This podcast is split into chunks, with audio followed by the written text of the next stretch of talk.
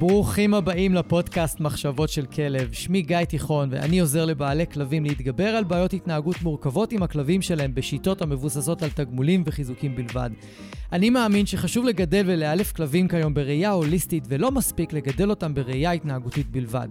אני מעביר תהליכי ליווי אישיים, סדנאות וקורסים דיגיטליים לבעלי כלבים וגם למאלפים שמחפשים להתפתח ולצמוח.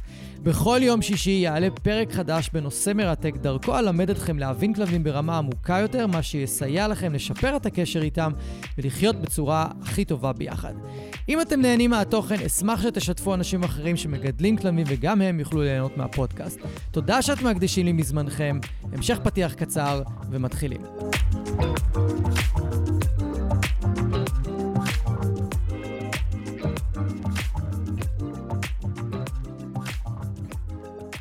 אהלן, ברוכים הבאים לעוד פרק, כיף שאתם כאן. היום אני רוצה לדבר איתכם על אחת המחלות הכי הכי הכי נפוצות של כלבי, לכלבים של היום, ולא רק אצל, אצל הכלבים, גם אצל אנשים, אנחנו מדברים על סטרס כרוני. וזה לא פלא שכלבים חווים סטרס לא פחות מבני האדם, הרבה פעמים, כבר די נפוץ שכלבים מאמצים לעצמם במרכאות מחלות של בני אדם, ובתקופה האחרונה אנחנו אפילו חווים הרבה הרבה הרבה יותר סטרס בגלל הקורונה, והכלבים שלנו חווים את הסטרס הזה לא פחות גם כי אחת התופעות הכי נפוצות שיש שם, אה, שנקראת כלבי קורונה, זה שהם פשוט לא נחשפים כמו שצריך לאנשים, לכלבים, והם מפתחים בעיות שמאוד קשה לנו לטפל בהם. המשמעות של חשיפה זה לא שהכלב יפגוש כמה שיותר כלבים ואנשים וטריגרים וכאלה וגירויים. זה לא המשמעות של חשיפה. המשמעות האמיתית של חשיפה זה שהכלב יפגוש את הדברים האלה וילמד להגיב אליהם בצורה רגועה ולא יפתח איזושהי תגובת יתר. פחד או התרגשות, זה לא משנה. שתיהן בעיות שאנחנו צריכים לטפל בהן אחר כך, ו... אה, הכלבים של הקורונה, יש להם את הבעיה הזאת היום, כי הם פשוט לא נחשפו מספיק ולא לא עברו מספיק אה, אימונים. ובאופן כללי, בשנים האחרונות, בלי קשר לקורונה, יש עלייה ממש מדאיגה בכמות הכלבים שאפשר לאבחן אותם כסובלים מסטרס כרוני, והם זקוקים לטיפול תרופתי או לפעילויות מפיגות מתחים על בסיס יומיומי, אחרת הם מאוד עצבניים מצד אחד או מאוד חרדתיים מצד שני. אז כדי להבין איך בכלל סטרס כרוני נוצר, אנחנו צריכים שנייה ללכת אחורה ולחזור לטבע. לחזור רגע, לדמיין שנייה בראש איזה חיה נטרפת, איזה אימפלה שרואה לה באחו איפשהו ב... באיזשהו ספארי או מקום, לא משנה איזה שהם שדות פתוחים, ואיפשהו בתוך השיחים אורב לה איזה נמר שרוצה לצוד אותה. ו... נניח והנמר מנסה לצוד אותה, היא קולטת אותו, מתחילה לברוח. ברגע שהיא קולטת את הנמר, היא נכנסת לתגובת fight or flight, אישונים מורחבים, כל האנרגיה של הגוף מוזרמת לשרירים כדי שהיא תוכל לברוח. אם צריך אפילו, היא מרוקנת את מערכת העיכול שלה בבת אחת כדי שהיא תהיה יותר קלילה, כן, כן. וכל הגוף כרגע מתגייס לתגובת ה-fight or flight. ממש מוריד אנרגיה ממערכת העיכול, מוריד אנרגיה ממערכת החיסון. הגוף ממש מוריד אנרגיה מכל מקום שלא קשור ולא רלוונטי לפעילות הבריחה עצמה.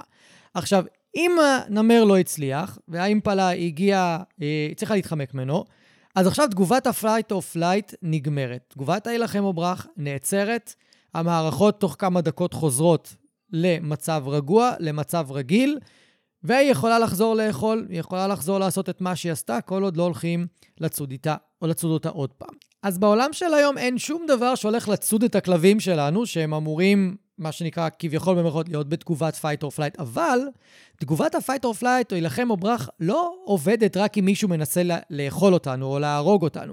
היא מתחילה לפעול על כל אתגר שאנחנו מרגיש, חווים ביום-יום. כמעט כל אתגר יכול להפעיל את ה-fight or flight. קיבלנו חשבון שאנחנו לא יכולים לשלם, תגובת ה-fight or flight עובדת אצלנו, ממש ככה. אנחנו רעבים ואנחנו צריכים להכין עכשיו אוכל ואנחנו נלחצים מזה ומתעצבנים מזה, כי אין לנו כוח, תגובת ה-fight or flight עובדת. אז כנ"ל אצל הכלב שלנו, אם עכשיו אין לו חשבונות לשלם, אבל אם עכשיו הוא יוצא לטייל ברחוב והוא מפחד מכלבים, או מאנשים, או ממכוניות, או מרעשים, או מהכל ביחד, או רק מחל... מחלקם, מערכת ה-fight or flight שלו, יותר נכון התגובה, עובדת נון-סטופ. היא לא נעצרת. וזה בעיה רצינית, כי ברגע שתגובת ה-fight or flight שלנו עובדת כל הזמן, של הכלב יותר נכון, הוא נכנס לאט-לאט לתופעה שנקראת סטרס כרוני. כי תגובת ה-fight or flight אה, מפרישה או גורמת להפרשה של הורמוני מתח והורמוני סטרס באופן בלתי פוסק. גם אם הכלב שוכב בבית רגוע מתחת לשמיכה, יכול להיות שעדיין הוא מפריש הורמוני סטרס, אנחנו לא יכולים לדעת, כי אנחנו לא מודדים את זה, אבל אולי כן. וברגע שהכלב שלנו נמצא ברמת סטרס כרוני, כל מיני שיבושים קורים בגוף שלו. המון המון המון שיבושים. כי כמו שאמרתי מקודם, תגובת ה-fight or flight לוקחת אנרגיה ממערכת החיסון, ממערכת העיכול, מכל מיני מערכות אחרות שהן חשובות לגוף, אבל אם זה רק לבריחה עצמה, שהיא יכולה להיות 20-30 שניות, זה מה שנמר פחות או יותר יכול לרדוף אחרי אימפלה בשיא המהירות שלו, אולי קצת יותר, זהו, זה נגמר.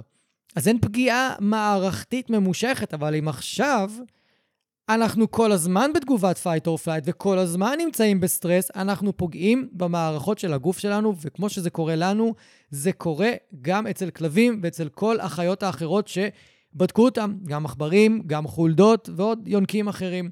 אז חשוב מאוד לזהות קודם כל אם הכלב שלכם נמצא בסטרס כרוני. ואיך אנחנו יכולים לזהות את זה? יש כל מיני סימנים. האם הכלב שלי נמצא ברמות סטרס גבוהות? אז קודם כל יש סימנים פיזיולוגיים. הכלב נוטה להתנשף הרבה במנוחה, לא אחרי פעילות, לא אחרי טיול, הוא פשוט יכול לשכב על הספה ולהתנשף. וזה סימן של סטרס כרוני, זה סימן של רמת סטרס גבוהה בגוף. אתם תראו אישונים מורחבים באופן קבוע. הכלב בבית, לא קורה שום דבר, אבל האישונים שלו מורחבים.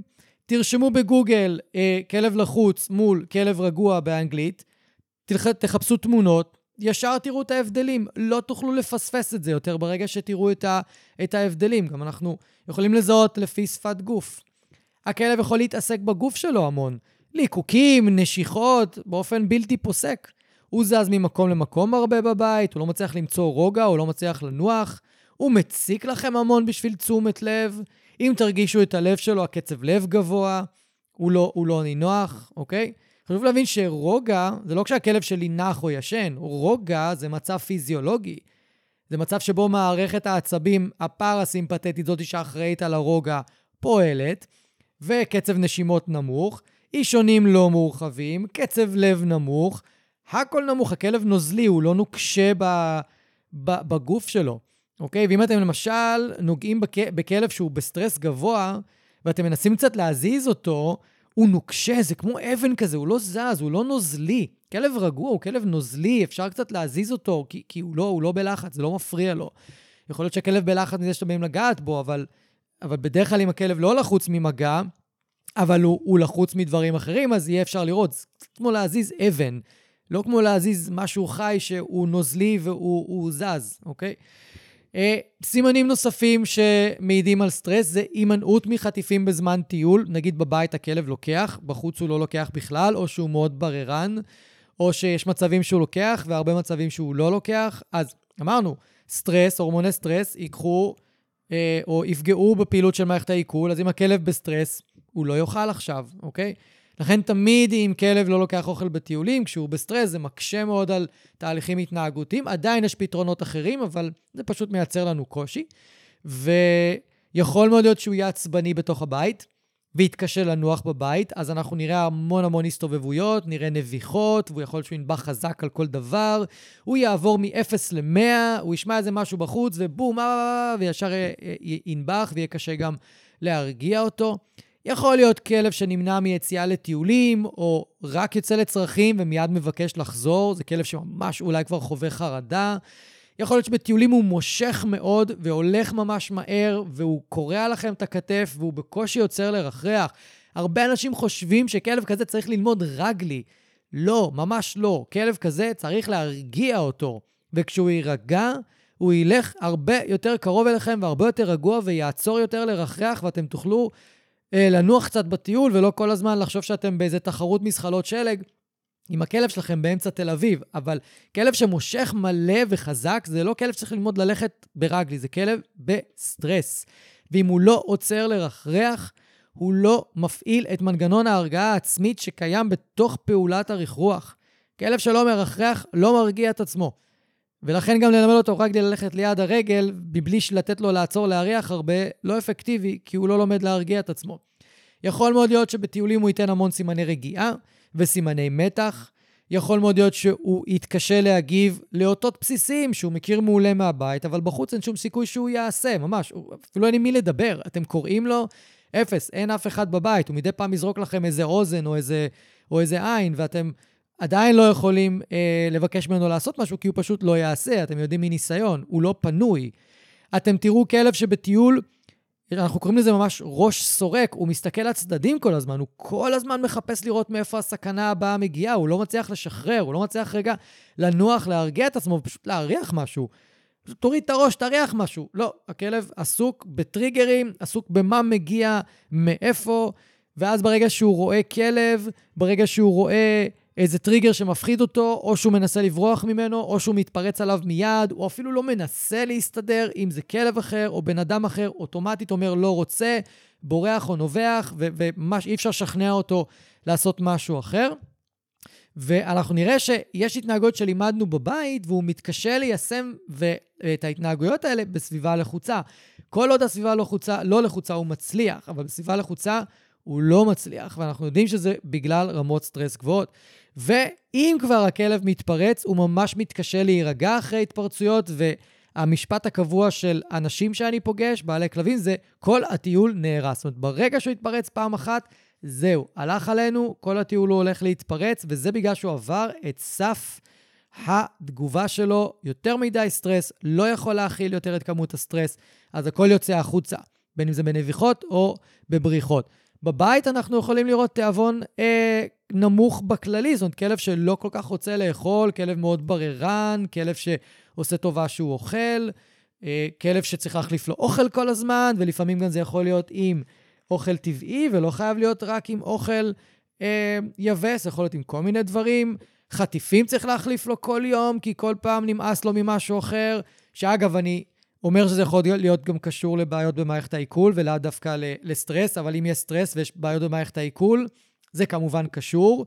ויכול להיות שיהיו אלרגיות כרוניות, דלקות כרוניות שלא נרפאות, כי מערכת החיסון ממש נפגעת. אלה סימנים מאוד מאוד בולטים ומאוד אה, אה, משמעותיים שאפשר לראות אותם ואפשר אה, לזהות אותם. אני אעשה לכם פרק נפרד על רעיונות לפעילויות פורקות מתחים, אני מבטיח לעשות לכם את זה, זה פשוט אה, יהיה פרק בפני עצמו. ולסיום אני רוצה להסביר על שלושת המערכות העיקריות שנפגעות כתוצאה מסטרס כרוני.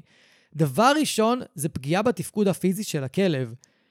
ממש ככה, מערכת העיכול נפגעת, מערכת החיסון נחלשת, חלקים במוח שקשורים ללמידה וקוגניטיביות פשוט נפגעים, כי שוב, הורמון הסטרס אמור להפעיל את תגובת ה-fight or flight ואמור אה, להיעלם מהמערכת שלנו ברגע שאנחנו ברוגע, אבל הרבה פעמים הכלבים לא מגיעים לרוגע כי הם חווים המון פחד והמון סטרס, אז המערכות האלה נשארות בפגיעה אה, כל הזמן, לאורך הרבה מאוד זמן. עכשיו, לא בטוח שאתם תראו איזה שהן תופעות לוואי בהתחלה, אפילו אולי לא בשנים הראשונות, יכול להיות שתראו את זה אחרי הרבה שנים, בדיוק כמו אצלנו. אנחנו יכולים לחיות בסטרס כרוני המון המון המון שנים, ורק בגילאים יותר מאוחרים נתחיל לראות את ההשפעות המאוד מאוד אקוטיות שלהם. עד אז אה, נהיה חולים פה, נהיה חולים שם, יהיו לנו כל מיני בעיות כאלה, או דברים אחרים שצצים כל הזמן, אוקיי? אבל בגדול, התפקוד הפיזי של הכלב נפגע. לכן ממש חשוב אה, לדאוג להפחתת מתחים של, ה, של הכלב. המערכת השנייה שיכולה אה, להיפגע זה יכולת הלמידה של הכלב.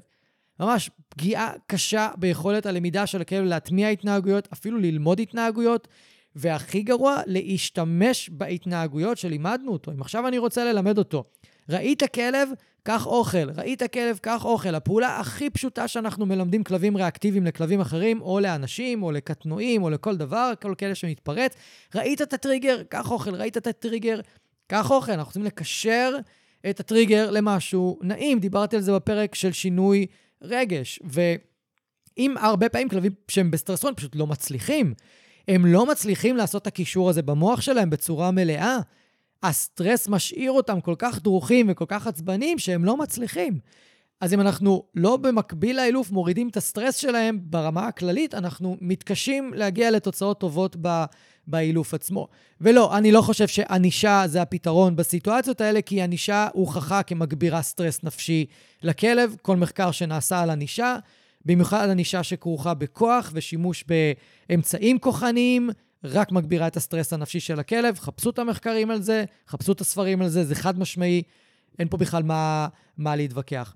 והבעיה השלישית זה שסטרס כרוני פשוט מעייף ומחליש את הגוף באופן כללי, ומביא לתגובות יותר חריפות כלפי הסביבה.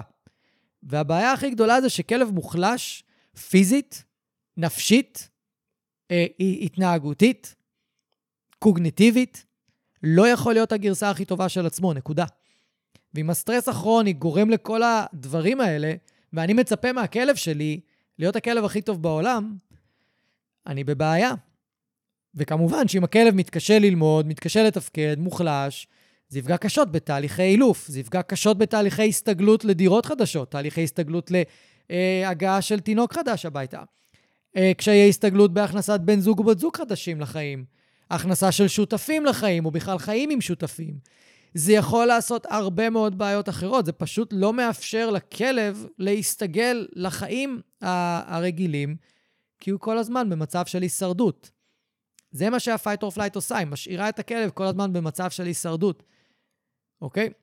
אם אנחנו לא עושים פעולות של הפחתת מתחים, אני אעשה לכם פרק נפרד על אה, הפחתת מתחים, אז אה, תהיה לנו בעיה.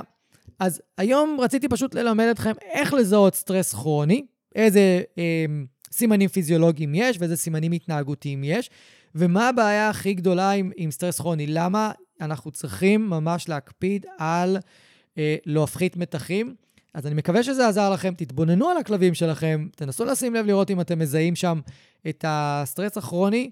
וממש לפני סיום, כמו בכל פרק, אני רוצה רגע לספר לכם ש... ולהגיד יותר נכון, תודה רבה על כל הפניות אליי. אני ממש, תודה רבה על האמון והפרגון, אני מאוד מאוד מעריך את זה.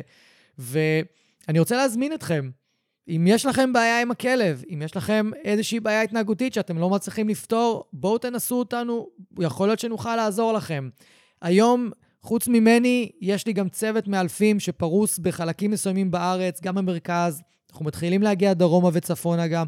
ואנחנו מציעים תהליכי טיפול התנהגותיים גם מותאמים אישית פרטנית וגם תהליכי אימון כלליים שכוללים שיעורים פיזיים, שיעורי אילופים המאלפים, הם כוללים תמיכה בזום, כוללים תמיכה של מפגשי שאלות-תשובות יחד איתי, סדנאות אונליין מלאות, מטורפות על אה, נושאים מאוד מאוד חשובים שרק ישדרגו את, ה, את המערכת היחסים שלכם ואת תהליכי האילוף שלכם עם הכלבים.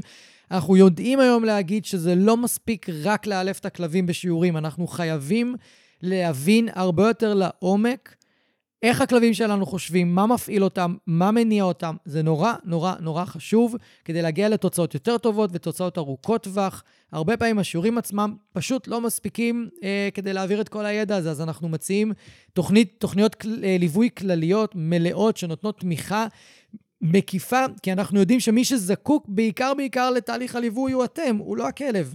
בסופו של דבר, אתם אלה שחווים את הרגרסיות ואת המשברים, אנחנו פה רוצים לעזור לכם ולעזור לכם לעבור את התהליך הזה. אז אם זה נשמע לכם טוב, אם בא לכם, אתם מוזמנים לרדת לתיבת הטקסט למטה, לא משנה איפה אתם מקשיבים, תיכנסו לקישור, תשאירו את הפרטים שלכם, ואופל, היועצת תהליכי הליווי שלי, תרים אליכם טלפון, תיצור איתכם קשר, תקבע איתכם שיחה ותסביר לכם איך אנחנו יכולים לעזור לכם.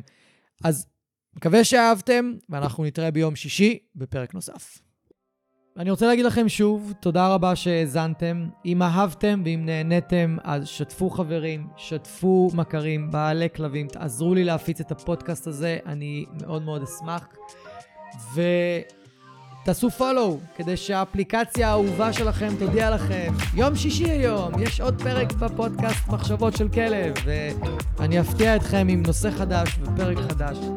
אז אני מקווה שנהניתם היום, היה לי מאוד כיף לארח אתכם. אנחנו נתראה עוד שבוע, תהיו טובים לכלבים שלכם, תהיו טובים לעצמכם, ושיהיה לכם אחלה של סוף שבוע.